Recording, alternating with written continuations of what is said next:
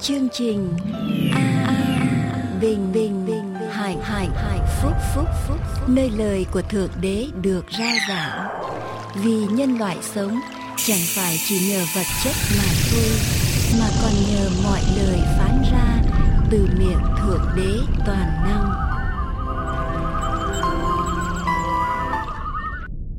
Giờ này xin kính mời tất cả quý vị cùng tôi hướng lòng về Chúa để cầu nguyện. Kính lạy Chúa là Đức Chúa Trời toàn năng, đã đứng dựng nên trời đất biển cùng muôn vật ở trong đó, và đứng dựng nên loài người chúng con. Chúng con ngợi khen Chúa vì Ngài là đấng trí cao, Ngài là đấng tạo hóa, Ngài là đấng chủ tể của vũ trụ này. Chúng con ngợi khen Chúa vì Ngài là Đức Chúa Trời công bình và thánh khiết.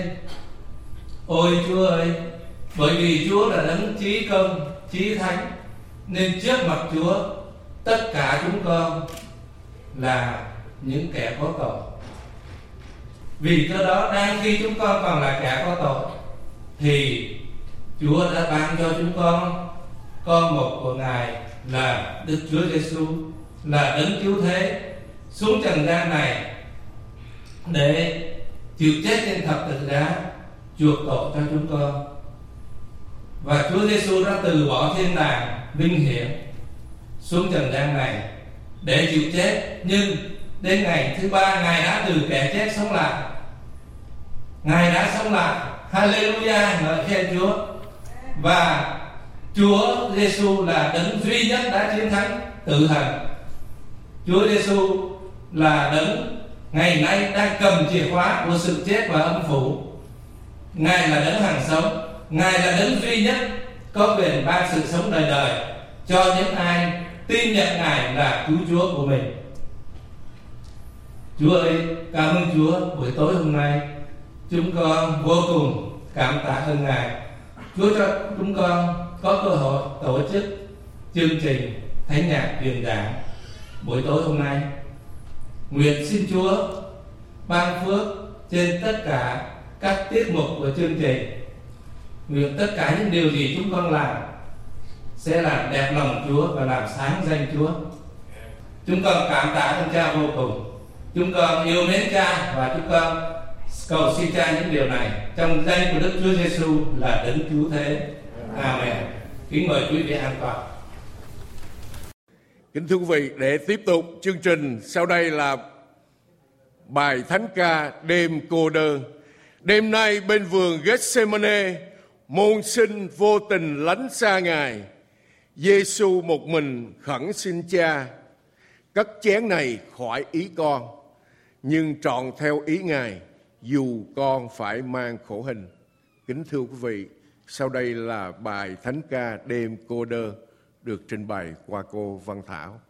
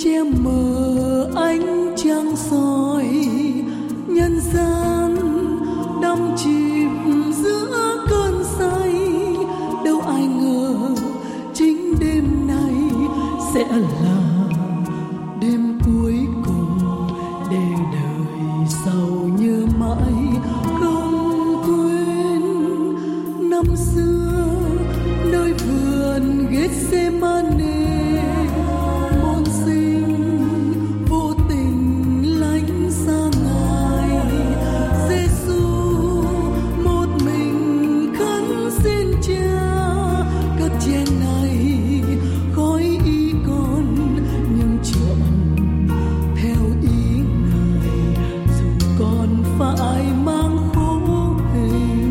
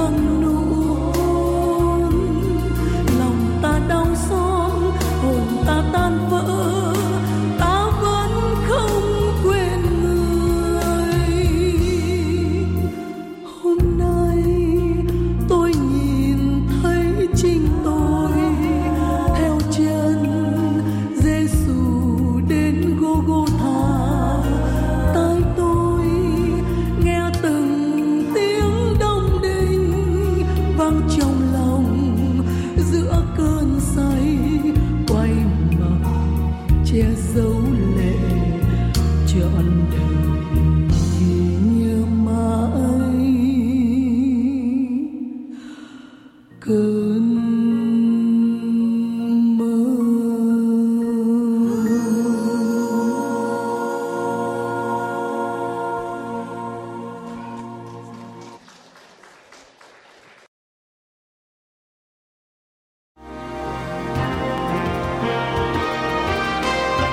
tiếp tục chương trình hôm nay, chúng tôi xin kính mời quý vị theo dõi bài giảng luận về lời của Đức Chúa Trời qua mục sư Dương Quốc Tùng.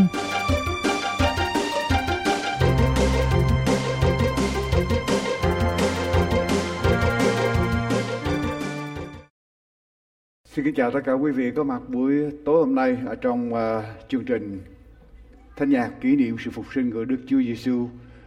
Tôi xin chân thành cảm tạ quý vị đã dành thời giờ đã đáp lời mời của Hội Thánh chúng tôi qua chương trình truyền hình đến tham dự buổi tối hôm nay.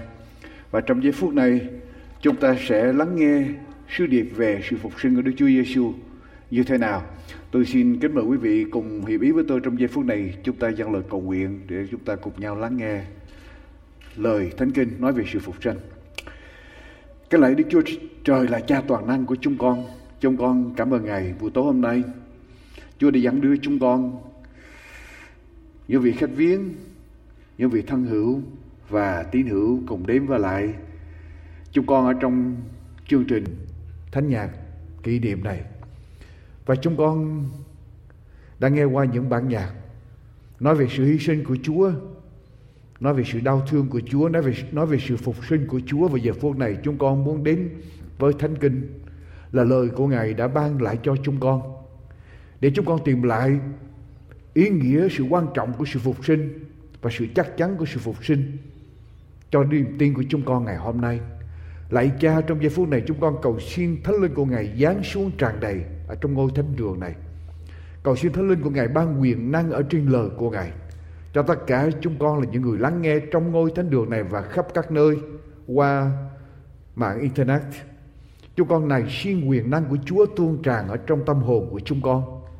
Xin Chúa ban ơn cho chúng con và xin Chúa đem lời của Ngài để chúng con giấu lại trong lòng của mỗi người, để cho chúng con một niềm hy vọng ở trong ngày Chúa tái lâm. Chúng con tạ ơn Ngài. Chúng con cầu nguyện ở trong danh của Đức Chúa Giêsu là Đấng Cứu Thế. Amen. Thưa quý vị, hôm nay chúng ta sẽ nói về sự phục sinh của Đức Chúa Giêsu quan trọng như thế nào cho đức tin của chúng ta, cho đời sống của chúng ta, cho mỗi một người sinh ra ở trên thế gian này. Vào năm 1963, thi thể của cô Eddie Mae Collins, 14 tuổi, là một ở trong 4 cô gái người da đen bị giết ở trong vụ đặt bom nổi tiếng tại một ngôi thánh đường do một nhóm người Mỹ trắng quá khích gây ra, và 4 cô gái da đen bị mất mạng, bị thiệt mạng.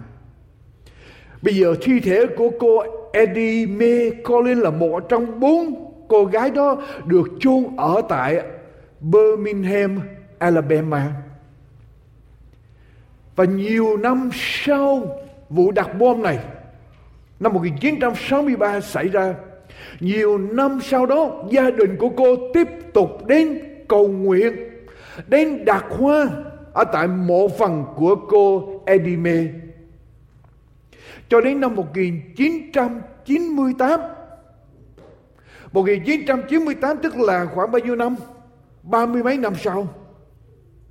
Bây giờ những người thân ở trong gia đình của cô Eddie Mae quyết định dời mộ phần của cô qua một nghĩa trang khác. Khi nhân viên đào mộ lên, người ta sững sờ. Mộ trống không, mộ phần trống không. Gia đình vô cùng bối rối. Bây giờ nhân viên nhà hoàng bắt đầu lục giấy tờ, tìm hiểu lý do tại sao, có chuyện gì đã xảy ra. Và họ nêu ra đủ những trường hợp xảy ra khiến cho thi thể của cô Eddie Mae bị mất. Và cái lý do chính mà họ nói là mộ bia bị dẫn sai địa điểm. Cho nên họ căn cứ theo mộ bia họ đào xuống. Ở bên dưới đó không có xác của cô Eddie Mae. Sau đó, ở trong suốt thời gian điều tra về vấn đề này, họ đưa ra nhiều lý do, nhưng không có ai đưa ra cái lý do là cô Eddie Mae đã sống lại. Không hề có một người nào đưa ra lý do là cô Eddie Mae đã sống lại và đang sống, đang bước đi đâu đó ở trên thế giới này. Không ai đá động đến vấn đề này. Lý do tại sao, thưa quý vị? Tại sao họ không đưa ra cái giả thuyết rằng cô Eddie Mae đã sống lại? Tại vì chuyện đó không thể xảy ra. Và nếu nói ra thì cũng chẳng có ai tin được chuyện đó. Muốn cho người ta tin chuyện đó phải có bằng cớ chắc chắn, bằng cớ rõ ràng để người ta tin rằng một người đã chết được sống trở lại. Quý vị, hàng chục ngàn người Do Thái đã bị quân đội La Mã đóng đinh. Nhưng ở trong lịch sử Do Thái cho đến ngày hôm nay không hề có một người nào được nói rằng đã sống trở lại sau khi bị đóng đinh. Có nhiều người đã nổi dậy, nổi loạn, xích động dân Do Thái, nổi loạn chống lại chính quyền La Mã. Họ xưng họ là những lãnh tụ, họ là những đấng cứu thế, họ là đấng Messi, họ là đấng Christ. Họ dẫn dụ nhiều người đi theo họ. Và Kinh Thánh ghi lại ba người như tôi tìm thấy được ở trong công vụ các sứ đồ đoạn 5 câu 36, câu 37 và công vụ đoạn 21 câu 38. Theo Đa, Juda và người Ai Cập, những người này dấy lên, nổi loạn lên, kêu gọi nhiều người đi theo họ để chống lại quân đội La Mã. Và sử gia Josephus đã cho biết như thế này, đây là sử gia Do Thái, viết lại năm 70 rằng từ năm 31 cho đến năm 70 có nhiều lãnh tụ đã nổi dậy ở tại Palestine, lợi dụng lòng thù oán người La Mã của dân Do Thái, phát động xích động họ, nổi loạn lên để chống lại quân đội La Mã. Và sau đó những lãnh tụ này đều bị chết và phong trào của họ tan rã. Nhưng không hề có một người nào, giữa sử gia Josephus nói rằng không hề có một người lãnh tụ nào được những người đi theo họ tuyên bố rằng họ đã được sống lại. Không hề có một người nào hết được những người đi theo mình tuyên bố rằng họ đã sống lại, lãnh tụ của họ đã sống lại. Lý do tại sao? Tại vì những người đi theo những lãnh tụ giả này không thể nào đi ra rao truyền được. Tại vì những lãnh tụ của họ không hề được sống lại. Họ không hề được sống lại. Chuyện đó không hề xảy ra. Và để họ có đi ra loan báo rằng lãnh tụ của tôi đã sống lại, cũng chẳng có ai tin được cho đến khi người ta thấy, người ta chứng kiến ở trong đời sống của những người này. Nhưng thưa quý vị, ở trong lịch sử nhân loại chỉ có một người, một đấng duy nhất mà được ghi trở lại rằng đấng đó đã chết và đã sống lại. Chỉ có một mình được Chúa Giêsu từ ngày xưa cho đến ngày hôm nay đã chết và đã sống lại và được lịch sử ghi trở lại, Kinh Thánh ghi trở lại. Thưa quý vị, ở trong sách Côrintô thứ nhất đoạn 15 câu 1 cho đến câu thứ 11, đây là đoạn Kinh Thánh mà chúng ta sẽ dựa ở bên trên. Sứ đồ Phao-lô viết: dưới sự khải thị của Đức Linh, hỡi anh em, tôi nhắc lại cho anh em tin lành mà tôi đã rao giảng và anh em đã nhận lấy, cùng đứng vững ở trong đạo ấy, đứng vững vàng ở trong đạo ấy. Tôi nhắc lại cho anh em để anh em nhớ tin lành mà tôi đã rao giảng, anh em đã nhận lấy, cùng đứng vững ở trong đạo ấy. Và nhờ đạo ấy mà anh em được điều gì? Sự cứu rỗi. Tôi nhắc lại cho anh em biết tin lành này để anh em đứng vững vàng, và nhờ tin lành đó mà anh em được cứu rỗi, miễn là anh em giữ lấy y như tôi đã giảng cho, bằng không thì anh em dầu có tin cũng trở thành như thế nào? Vô ích. Quý vị, ở đây Kinh Thánh nói như thế nào? Sứ đồ Phao-lô nhắc lại với là hội thánh Côrintô Điều mà ông đã giảng cho hội thánh Côrintô, và ông nói với hội thánh Côrintô rằng phải giữ vững vàng, đừng để cho bắt. Vì nếu mà anh em không giữ vững vàng điều này, dầu anh em có tin như thế nào đi nữa, niềm tin đó cũng trở thành con số không, trở thành vô ích. Lý do tại sao? Và trước hết tôi đã dạy dỗ anh em điều mà chính tôi đã nhận lệnh, ấy là Đấng Christ chịu chết vì tội chúng ta theo lời Kinh Thánh. Sứ đồ Phao-lô nói như thế nào? Sứ đồ Phao-lô nhắc lại tin lành đó. Tin lành đó như thế nào? Trước hết tôi đã dạy dỗ anh em điều mà chính tôi làm gì? Nhận lệnh. Ở đây là điều mà sứ đồ Phao-lô không phải tự nhiên suy nghĩ ra, tưởng tượng ra để mà giảng dạy cho hội thánh Côrintô, mà đây là điều mà chính sứ đồ Phao-lô đã làm gì? Chính cá nhân của ông đã nhận lãnh. Và ông nhận lãnh điều gì thưa quý vị? Tin lành mà ông nói với là hội thánh Côrintô phải giữ cho vững vàng, nếu không đức tin của họ trở thành vô ích là gì? Ấy là Đấng Christ đã chịu chết cho tội của chúng ta theo như lời Kinh Thánh. Rồi có chuyện gì xảy ra? Ngài đã bị chôn. Và đến ngày thứ ba có chuyện gì xảy ra? Ngài sống lại theo lời Kinh Thánh. Như vậy là điều mà sứ đồ Phao-lô đã nhận lãnh. Và sứ đồ Phao-lô ban đem cho trở lại cho hội thánh Côrintô. Và sứ đồ Phao-lô muốn hội thánh Côrintô phải nhớ lại, phải giữ cho vững vàng. Đó là Đức Chúa Giê-xu chịu chết vì tội của chúng ta theo như lời Kinh Thánh. Ngài bị chôn, cho đến ngày thứ ba Ngài sống lại theo như lời của Kinh Thánh. Và Ngài đã hiện ra cho Sê-pha, sau lại hiện ra cho 12 sứ đồ, còn gì nữa. Rồi đó cùng ở trong một lần Ngài hiện ra cho hơn 500 anh em xem thấy. Phần nhiều người ở trong số ấy hiện bây giờ còn sống, nhưng có mấy người đã ngủ rồi. Có gì nữa? Đoạn Ngài hiện ra cho Gia-cơ, rồi cho các sứ đồ, rốt lại sau những người ấy Ngài cũng đã hiện ra cho tôi xem, như một thai sanh non vậy. Vì tôi đã rất hèn mọn ở trong các sứ đồ, không đáng gọi là sứ đồ, bởi tôi đã bắt bớ hội thánh của Đức Chúa Trời. Nhưng tôi nay là người thế nào? Là nhờ ơn của Đức Chúa Trời, và ơn Ngài ban cho tôi không phải là uổng vậy. Trái lại tôi đã làm nhiều việc hơn những người khác, nhưng nào phải tôi bằng là ơn của Đức Chúa Trời đã ở cùng tôi. Ấy vậy, dầu các người khác, đó là điều chúng tôi làm gì? Giảng dạy, và điều anh em đã tin. Quý vị, ở đây là điều mà sứ đồ Phao-lô nói với hội thánh Côrintô, và chúng ta còn ghi lại trong Kinh Thánh. Sứ đồ Phao-lô nói rằng chính tôi đã nhận điều này, chính tôi đã truyền lại cho anh em, và anh em đã tin điều này. Anh em phải giữ, và không phải chỉ có một mình tôi rao giảng điều này, mà tất cả những người, các người khác, tức là tất cả các sứ đồ, những người rao giảng đều giảng cùng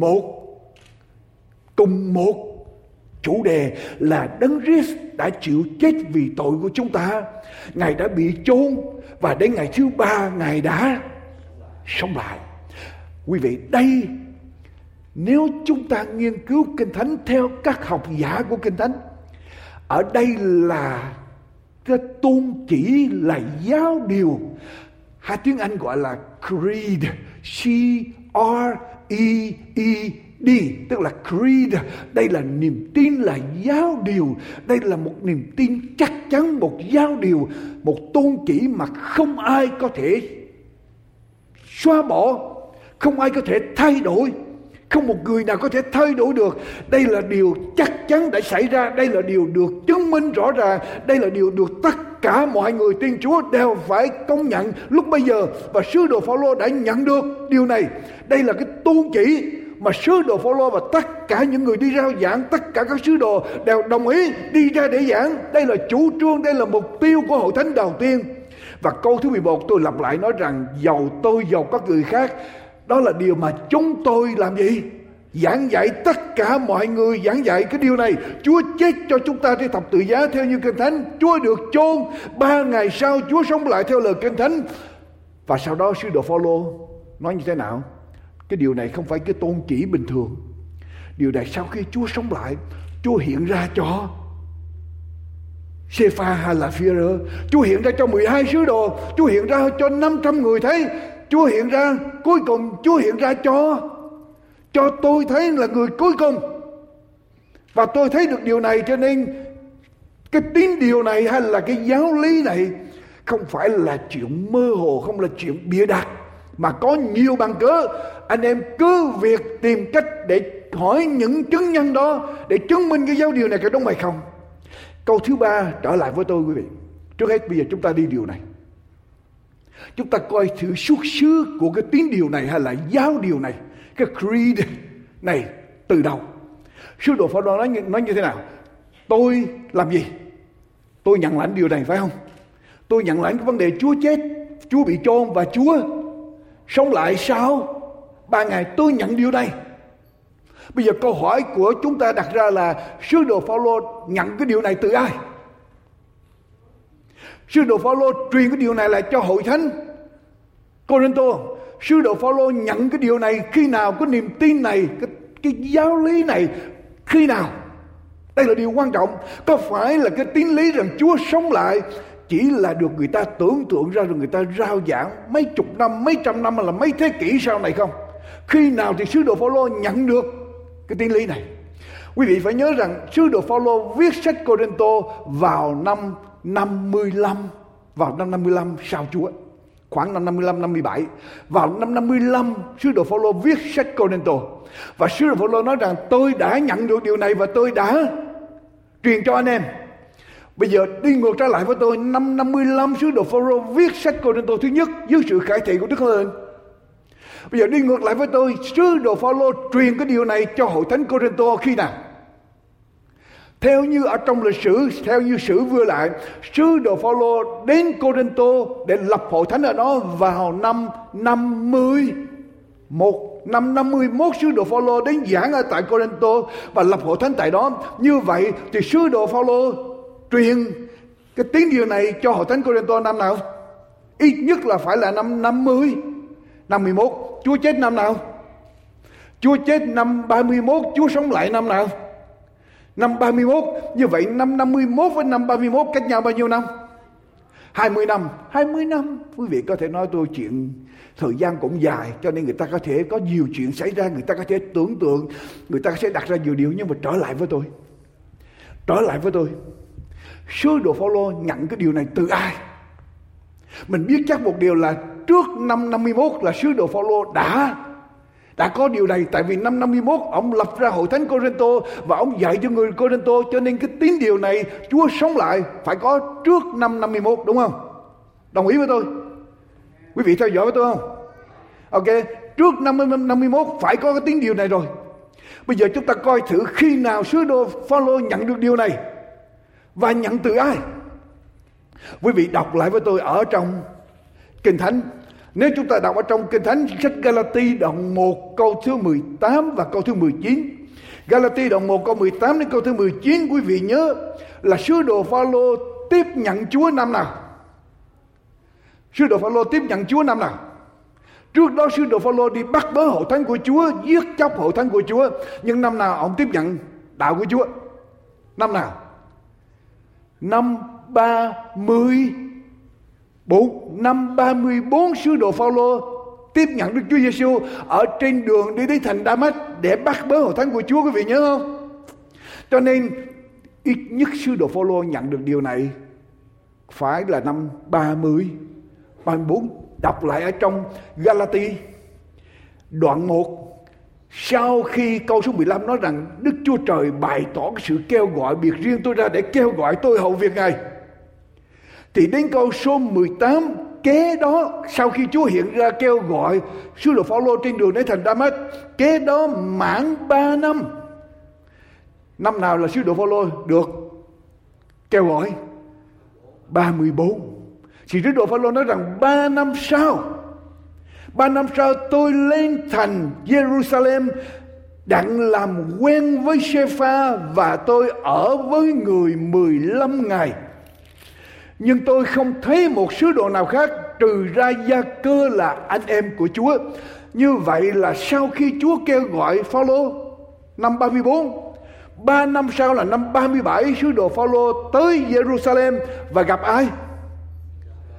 Phi-e-rơ và Gia-cơ ở tại đó bao lâu? 15 ngày để làm quen. Ở trong Kinh Thánh nói làm quen. Kinh Thánh tiếng Việt mình dịch là làm quen. Ở trong tiếng Greek gọi là historio. Đây dùng đến từ cái chữ historio có nghĩa là gì? Không phải là làm quen bình thường giống như xã giao, mà historio. Quý vị, history. Quý vị nhớ không? History tiếng Anh là gì? Là lịch sử. Historio có nghĩa là sứ đồ Phao-lô tới đó điều tra, tra xét cẩn thận một vấn đề gì đó. Nghĩa là sứ đồ Phao-lô tra xét cẩn thận với Phi-e-rơ và Gia-cơ về sự phục sinh của Đức Chúa Giê-xu. Sứ đồ Phao-lô đã được Chúa hiện ra với mình ở trên đường đến Đa-mách vào năm 34.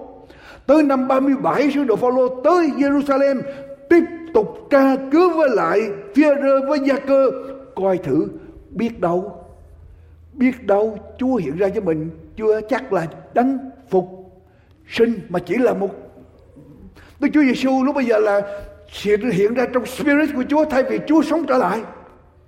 Cho nên sứ đồ Phao-lô đến để mà tra xét nghiên cứu với sứ đồ Phi-e-rơ và Gia-cơ. Và quý vị, như vậy thì sứ đồ Phao-lô nhận cái niềm tin Chúa sống lại sau 3 ngày bị chôn năm nào? Ít nhất là năm 37, phải không? Ít nhất là năm 37. Năm 34 ông tin Chúa, năm 37 ông đến gặp Phi-e-rơ và ông bắt đầu nói về điều này. Cho nên ông tiếp nhận từ Phi-e-rơ và Gia-cơ cái điều này và đồng ý rằng tất cả mọi người đi ra rao giảng phải giảng rằng Chúa đã chết cho tội chúng ta. Theo như lời Kinh Thánh, Chúa bị chôn, 3 ngày sau và Chúa sống lại. Điều này là điều mà tất cả các sứ đồ đi ra rao giảng. Cho nên ít nhất là năm 37 sứ đồ Phao-lô nhận được điều này từ Phi-e-rơ. Bây giờ Chúa chết năm nào? Năm 31. Năm 37 là ông nhận được cái niềm tin này Chúa sống lại. Như vậy cách nhau mấy năm? 6 năm. 6 năm thời gian đủ, không đủ dài để người ta tưởng tượng. 6 năm quá ngắn phải không? 6 năm quá ngắn để cho mọi người đồng ý một cái điều là có một người đã chết và sống lại, và tất cả các hội thánh phải tin, tất cả những người đi rao giảng phải giảng điều này, ngoại trừ phải có một bằng cớ gì đó kinh khủng lắm. Chẳng hạn như nói rằng năm 1975, tháng 4 năm 1975, một số người Việt Nam phải bỏ nước, đi ra khỏi nước. Đây là một biến cố lịch sử, cho nên mọi người phải chấp nhận.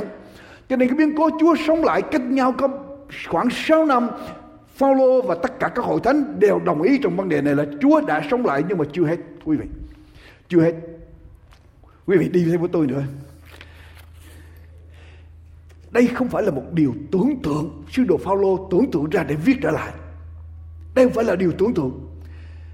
Quý vị nhớ chuyện gì xảy ra 50 ngày sau khi Đức Chúa Giê-xu sống lại. 50 ngày sau khi Đức Chúa Giê-xu sống lại, có chuyện gì? Ở trong ngày lễ ngũ tuần, quý vị nhớ có chuyện gì xảy ra? Ở trong ngày lễ ngũ tuần, sứ đồ Phi-e-rơ đi ra đứng giảng dạy. Và quý vị nói, quý vị có Kinh Thánh, quý vị có thể không có Kinh Thánh được để buổi tối để đọc được với tôi, nhưng mà tôi đọc cho quý vị nghe. 50 ngày sau khi Chúa sống lại. Và quý vị biết trong 50 ngày đó, khi mà Chúa bị bắt, sau đó là tối thứ năm Chúa bị bắt, các môn đồ của Chúa bỏ chạy tán loạn hết. Họ rất là sợ người Do Thái, người Giu-đa, họ rất là sợ người Pha-ri-si, họ sợ người La Mã. Họ tinh thần của họ bây giờ bị vỡ tan ra hết. Niềm tin của họ bây giờ bị mất hết tất cả. Thế mà 50 ngày sau đó, đứng ở trước cả hàng triệu người, có chuyện gì xảy ra?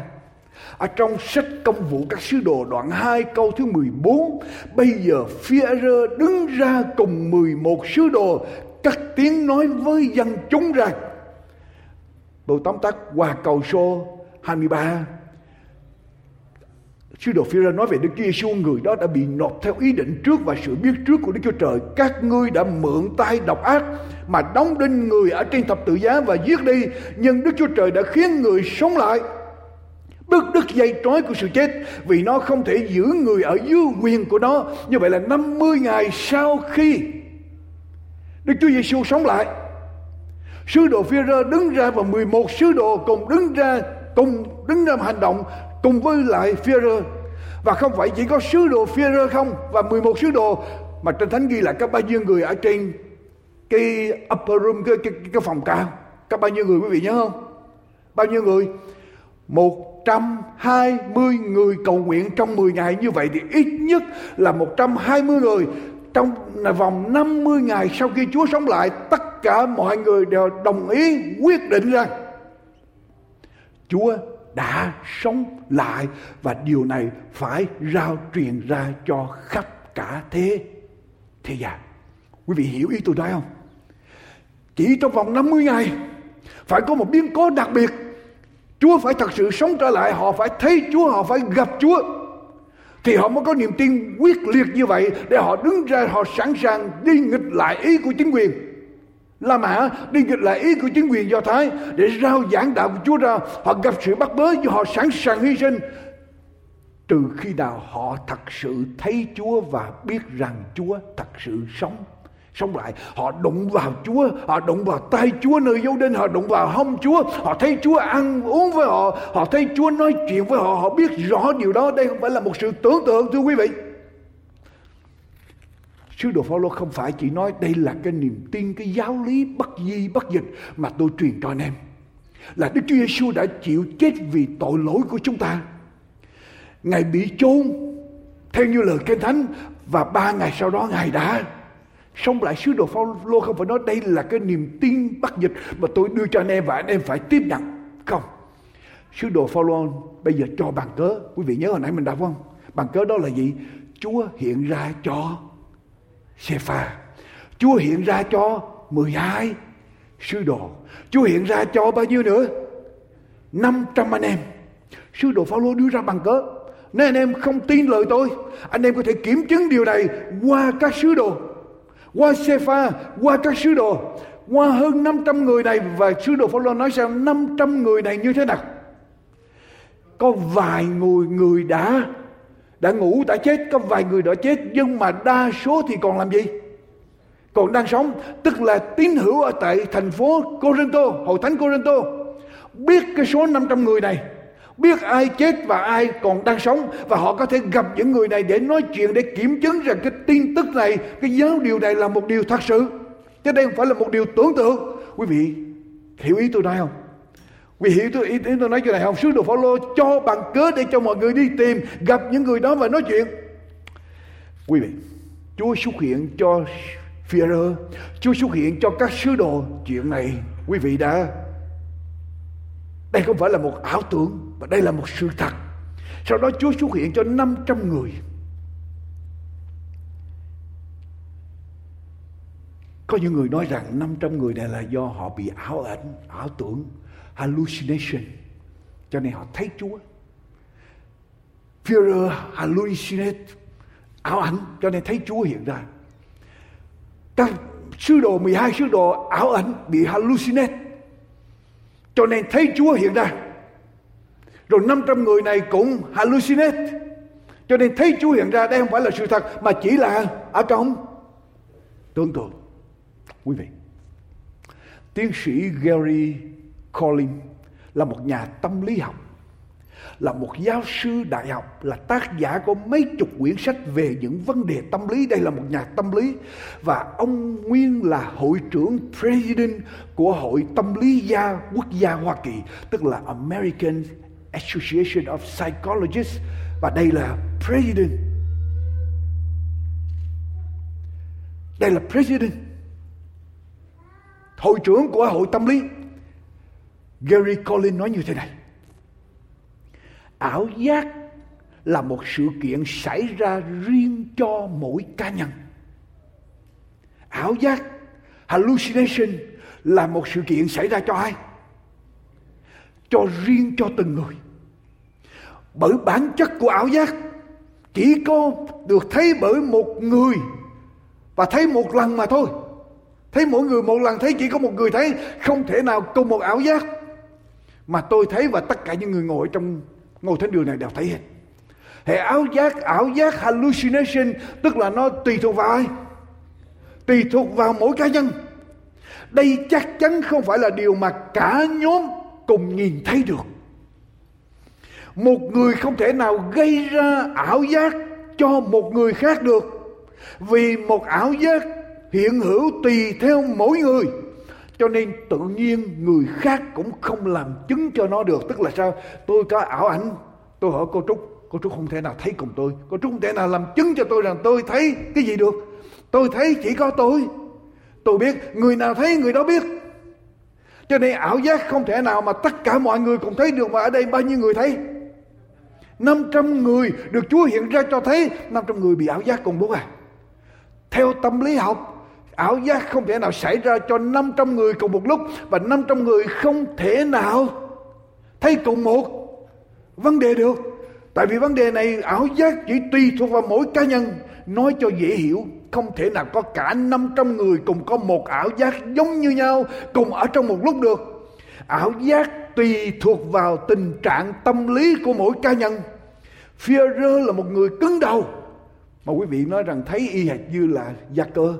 Ảo giác tùy vào con người êm, con người dịu dàng sẽ thấy khác, người cứng đầu sẽ thấy khác. Anh-rê là người ít nói sẽ thấy khác, Giăng là người có nhiều cảm xúc sẽ thấy khác. Mỗi người mỗi đặc tính khác nhau, mức độ gần gũi của mỗi người đối với Chúa cũng khác nhau. Cho nên có người thương nhiều, có người thương ít, phải không? 12 sứ đồ có 3 sứ đồ được gần với Chúa nhiều nhất, đúng chưa? Mỗi người gần với Chúa khác nhau, cho nên khi ảo giác nó cũng khác nhau. Tại vì cái tình thương của mỗi người với Chúa khác nhau, cho nên ảo giác của họ không thể nào cùng giống nhau. 500 người thấy cùng một việc được. Hơn thế nữa, quý vị biết ảo giác gây ra bởi điều gì không? Hallucination gây ra bởi điều gì không? Các bác sĩ, hallucination, ảo giác chỉ gây ra khi mình dùng thuốc drug mà thôi. Thứ nhất, dùng drug, dùng thuốc. Hay là khi mình bị deprive, cơ thể mình bị thiếu nước hay là thiếu ăn, suy yếu quá. Bây giờ nó tạo ra ảo giác. Mà khi nó tạo ra ảo giác thì mỗi người bị suy yếu một cách khác nhau, sẽ nhìn thấy cảnh khác nhau. Nhưng mà trong số 500 người có bối cảnh về đời sống khác nhau, tâm tình khác nhau, sống ở khác chỗ ở, làm sao ai cho cả 500 người uống thuốc để cùng thấy cùng một chuyện được? Không phải 500 người cùng nhịn đói để cùng thấy cùng một vấn đề đâu. Ngoại trừ chỉ có một lý do để có thể giải nghĩa được là gì? Chúa đã phục sinh và Chúa hiện ra cho họ thấy. Cho nên đạo Chúa mới tiếp tục phát triển ngày hôm nay. Quý vị nhớ sáng hôm nay tôi nói chuyện quý vị không? Các sứ đồ bây giờ muốn đi làm gì? Sau khi Chúa sống lại trong vòng 1 tháng, các sứ đồ bây giờ muốn đi đánh cá, muốn trở lại nghề cũ để sinh sống. Họ cũng không còn tin tưởng cái phong trào đạo của Chúa sẽ tiếp tục giảng ra, trừ khi đạo Chúa thật sự sống trở lại. Họ thấy được Chúa sống trở lại, họ kinh nghiệm Chúa sống trở lại, họ nhận được quyền năng Chúa sống trở lại, rồi họ đi ra. Quý vị nhớ các sứ đồ chết như thế nào không? Phi-e-rơ bị đóng đinh như thế nào? Bị đóng đinh và đầu đưa xuống. Giăng thì bị quăng vào trong chảo dầu hôi, dầu đang sôi, phải không? Có người thì bị tên bắn, có người thì bị ngựa kéo ra 4 chiều để mà phân thay ra. Có những người chết vì cung tên. Biết bao nhiêu người, tất cả các sứ đồ của Chúa đều bị chết hết. Quý vị, nếu họ tạo ra, họ tưởng tượng, mà họ sẵn sàng hy sinh cho điều đó, phải không? Quý vị bị người ta lừa dối thì quý vị có thể hy sinh được, giống như ở tại nhóm Hồi giáo quá khích. Mấy người lãnh đạo dụ các tín đồ nói rằng bây giờ đi ra hy sinh đi, ra thánh chiến, đi ra ôm mình vào thì sẽ được lên thiên đàng, sẽ có nhiều vợ. Và những người đó họ không biết, họ bị lừa, cho nên họ sẵn sàng ôm bom để mà họ hy sinh. Nhưng mà nếu quý vị biết cái đó điều là giả dối, họ không biết họ sẵn sàng chết, nhưng mà quý vị biết đó là giả dối, quý vị có sẵn sàng chết không? Các sứ đồ biết đây là điều giả dối thì làm sao họ sẵn sàng chết được, phải không? Họ sẵn sàng hy sinh được. Đây chỉ có một cách để giải nghĩa là các sứ đồ làm điều gì? Thật sự thấy Đức Chúa Giê-xu phục sinh. Quý vị không thể nào sống và chết cho một điều mà quý vị biết rằng đó là điều giả dối. Quý mà chị em, tôi chứng minh qua cho quý vị thấy sự phục sinh của Chúa không phải là sự tưởng tượng, mà đây có bằng cớ lịch sử sứ đồ Phao-lô nhận được. Sứ đồ Phao-lô và các Sứ đồ đều đồng ý, họ thấy được điều này và họ bắt đầu đi ra rao giảng, họ đồng ý và hội thánh đầu tiên đồng ý đi ra làm điều này. Ở trong vòng 50 ngày sau khi Chúa sống lại, đây không phải là từ trưởng thượng. Bây giờ tôi hỏi quý vị, sự phục sinh của Chúa ăn nhầm gì tới mình? Sự phục sinh của Chúa quan trọng như thế nào? Thưa quý mạnh chị em, tôi đọc cho quý vị nghe câu Kinh Thánh này. Ở trong Côrintô thứ nhất đoạn 15, câu 16 đến câu thứ 19. Vì nếu kẻ chết chẳng sống lại, tức là đang nói đến con người của chúng ta. Con người của chúng ta, khi chúng ta chết, trong ngày cuối cùng khi Chúa trở lại, chúng ta sẽ được sống trở lại. Những người tin Chúa sẽ sống lại khi Chúa trở lại. Vì nếu kẻ chết chẳng sống lại thì Đấng Christ cũng đã chẳng sống lại. Tức là nói một cách khác, Chúa đã sống lại thì mình sẽ được sống lại. Nếu Chúa không sống lại thì mình cũng không được sống lại. Đọc câu kế tiếp. Và nếu Đấng Christ đã chẳng sống lại thì đức tin anh em cũng vô ích. Anh em còn ở trong tội lỗi của mình. Tức là nói một cách khác, mình có tin Chúa bao nhiêu đi nữa mà quý vị không nhìn đến ngày phục sinh, ngày Chúa trở lại có sự phục sinh, thì coi như niềm tin của tất cả những gì mà quý vị tin ở trong ngày hôm nay trở thành con số không. Vậy những kẻ ngủ ở trong Đấng Christ cũng phải hư mất đời đời. Tức là những người tin kính, trung tín cho đến giây phút cuối cùng ở trong cuộc đời của mình. Những người đi theo Chúa, trung tín với Chúa cho đến khi tắt hơi thở. Mà nếu Chúa không phục sinh và không có sự phục sinh trong ngày cuối cùng thì mình có trung tín cho đến chết cũng trở thành con số không. Có nhiều người nói ngày hôm nay mình chết ở trong Chúa, mình tin Chúa mà mình chết thì mình được lên thiên đàng. Như vậy có đúng không? Ở đây nói rõ ràng, vậy những kẻ ngủ ở trong Đấng Christ phải hư mất đời đời nếu không có sự phục sinh ở trong ngày cuối cùng. Như vậy thì người chết ở trong Chúa ngày hôm nay ở đâu? Ở đâu? Ở trong nơi liền tội, bay lẫn vẩn đâu trong không gian, đi trở về báo mộng. Mình có thể đặt câu hỏi được, người chết ở trong Chúa bây giờ ở đâu thưa quý vị? Ở trong Kinh Thánh nói rằng nằm ở trong mồ mả cho đến ngày Chúa trở lại. Những người đó sẽ được phục sinh và cùng đi với Chúa đến giữa chốn không trung để gặp Chúa, được biến đổi và lên chốn không trung gặp Chúa. Nếu không có sự phục sinh ở trong ngày cuối cùng, những kẻ ngủ trong Đấng Christ phải hư mất đời đời. Nếu chúng ta chỉ có sự trông cậy ở trong Đấng Christ về đời này mà thôi, thì ở trong cả mọi người chúng ta là kẻ khốn nạn hơn hết, khốn nạn nhất quý vị. Nghĩa là sao? Có những người nói với tôi rằng tôi tin Chúa, tôi chỉ mong Chúa phù hộ tôi ở trong cuộc đời này. Chúa ban ơn cho tôi được bình an, Chúa ban ơn cho tôi làm ăn khá giả, Chúa ban ơn cho tôi được thành công, Chúa ban cho gia đình tôi được bình an, Chúa ban ơn cho con cái của tôi. Kinh Thánh nói rằng nếu chúng ta tin Chúa chỉ để cho Chúa ban ơn ở trong cuộc đời này thôi, thì ở trong tất cả mọi người chúng ta là gì? Là kẻ như thế nào? Khốn nạn nhất. Tức là nếu tôi tin Chúa mà tôi không nghĩ đến sự sống đời đời, không nghĩ đến sự phục sinh ở trong ngày Chúa trở lại, tôi sẽ gặp Chúa, mà tôi chỉ nghĩ ơn phước của Chúa trong đời này thôi, thì tôi là người khốn nạn nhất. Nghĩa là sao? Quý vị, người khốn nạn nhất nghĩa là sao? Khổ nhất. Chịu bao nhiêu cực khổ, không dám làm này, không dám làm kia, nếu bị bắt buộc. Không dám lên Las Vegas, không dám cầm ly bia, không dám hút thuốc, không dám bậy bạ, trai gái, tại vì lời Chúa không cho. Tất cả những đó tôi chịu để làm gì? Nên tôi đang nói lên người mà bị bắt buộc như vậy. Tôi thì tôi không bị bắt buộc như vậy. Okay. Tôi không thích hút thuốc, tôi không thích trai gái, tôi không thích tiền bạc. Cái đó là tự nhiên cái bản chất của mình. Nhưng mà trở lại, nếu tôi phải chịu khổ, tôi kiêng cái này, tôi kiêng cái kia, để chỉ ở trong đời này thôi, thì Kinh Thánh nói sao? Đức tin của tôi trở thành kẻ khốn nạn nhất. Nếu tôi kiêng, tôi chịu ở trong đời này, để rồi tôi tin rằng trong ngày Chúa trở lại sẽ có sự phục sinh và tôi sẽ được sống trở lại, tôi sẽ gặp được Chúa ở giữa chốn không trung, thì niềm tin đó mới là niềm tin được bảo bảo đảm vào niềm tin phước hạnh. Còn nếu chỉ tin Chúa để Chúa ban ơn cho đời này để được bình an, quý vị, tôi nói quý vị điều này, ma quỷ có làm được điều đó không? Ma quỷ có làm cho chúng ta giàu có được không? Oh yes, ma quỷ có ban cho chúng ta được không? Ma quỷ nói với Đức Chúa Giêsu ra, quỳ xuống lại ta một cái, ta sẽ ban cho cả thế gian. Quý vị chỉ cần lại ma quỷ một cái, quý vị có cả thế gian. Mà nếu chúng ta tin Chúa chỉ ở trong thế gian này thôi thì chúng ta là kẻ khốn nạn nhất. Chúng ta tin Chúa phải vì sự phục sinh ở trong ngày Chúa trở lại. Cho nên chúng ta không phải chỉ tin Chúa trong đời này, mà chúng ta phải tin Chúa rằng Chúa đã chết cho tội tôi, cho con, tội của con.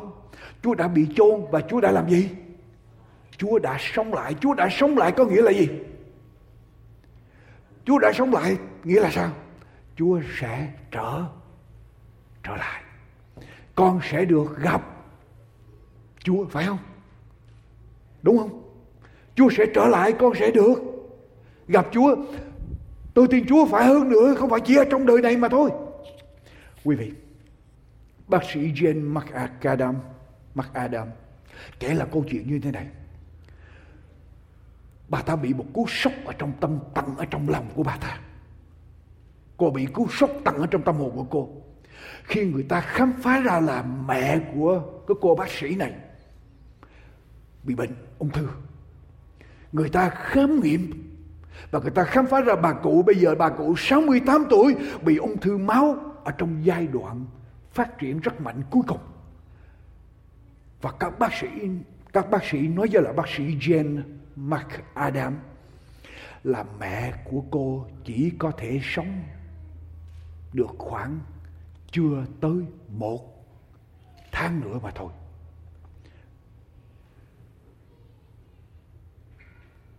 Cô bác sĩ này, cô bị sốc, cô thương yêu mẹ cô, bây giờ cô nghe tim mẹ cô bị bệnh như vậy, ung thư như vậy, bà sẽ lìa đời ở trong vòng 1 tháng. Và các bác sĩ giao cho cô bác sĩ này, cô trở về và báo cho mẹ cô đến mình báo cho mẹ cô biết cái tin này. Cô nghe lời các bác sĩ đi tới gặp mẹ mình, đi vô phòng bệnh viện để gặp mẹ mình. Cô vô trong phòng bệnh viện, thấy mẹ của cô đang ngồi. Bà cụ đang ngồi lật quyển catalog. Quyển catalog quý vị biết là quyển gì không? Quyển sách mà bán hàng, bán của các cái department store ở Mỹ này đó. Ở trong đó có đủ đồ ấy, muốn mua gì cũng có hết. Bà mẹ đang cầm quyển catalog mở ra, ở trong đó hình. Bà mẹ mở ngay cái trang bà bán các cái bóp ví của phụ nữ. Bà mẹ thấy con mình bước vô, bà mẹ chỉ cái bóp mắc tiền nhất. Và bà mẹ nói với lại người con, mẹ muốn cái bóp này cho sinh nhật của mẹ năm nay.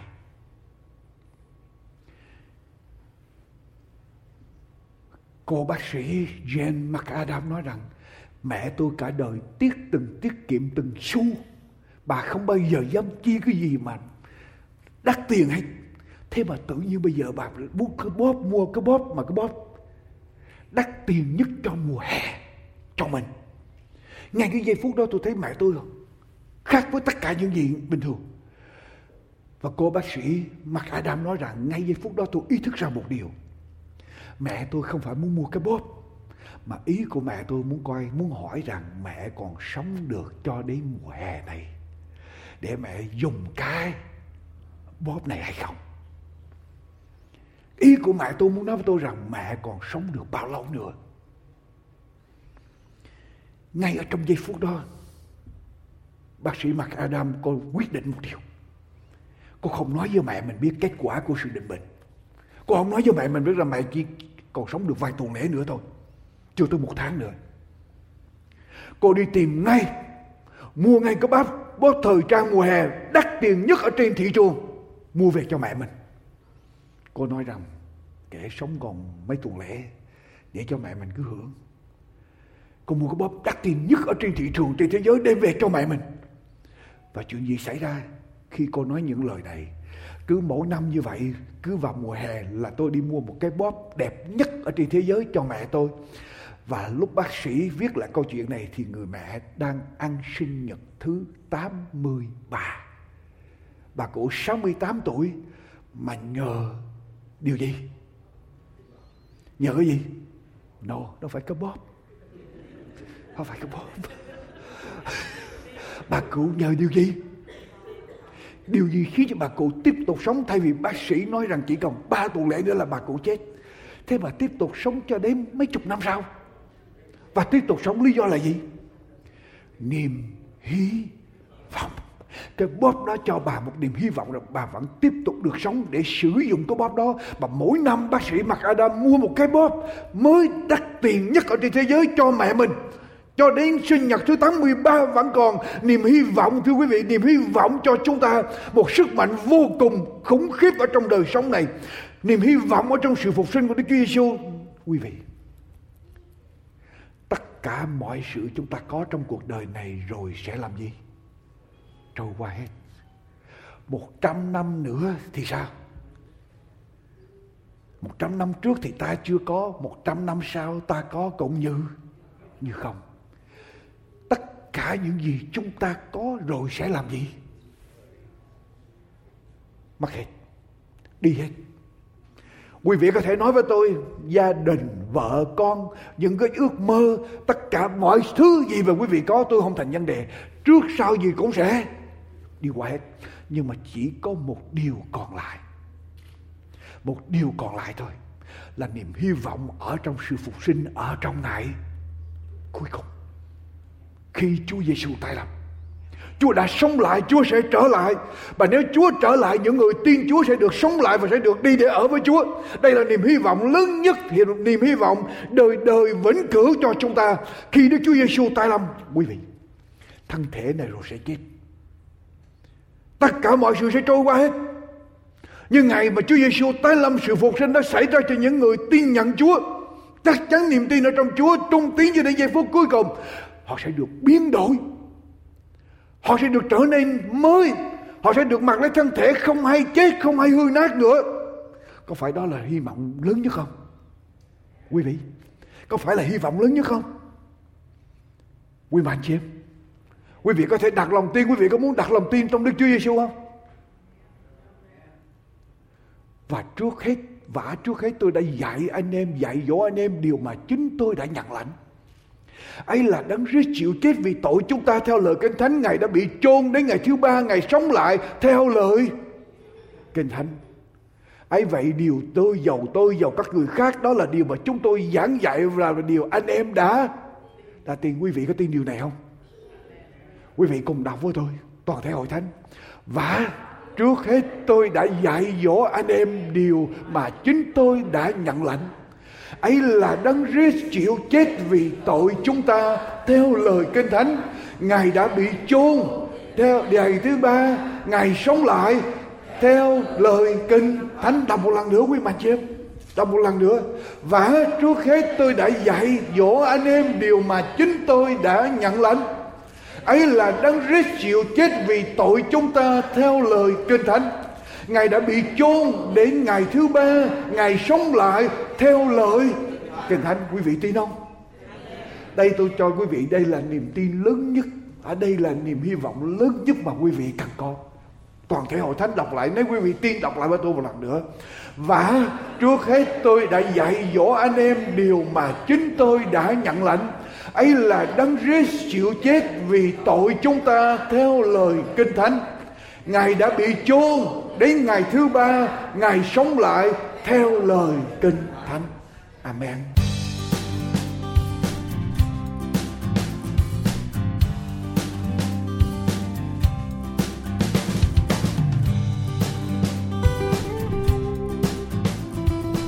Quý vị đang theo dõi chương trình An Bình Hạnh Phúc.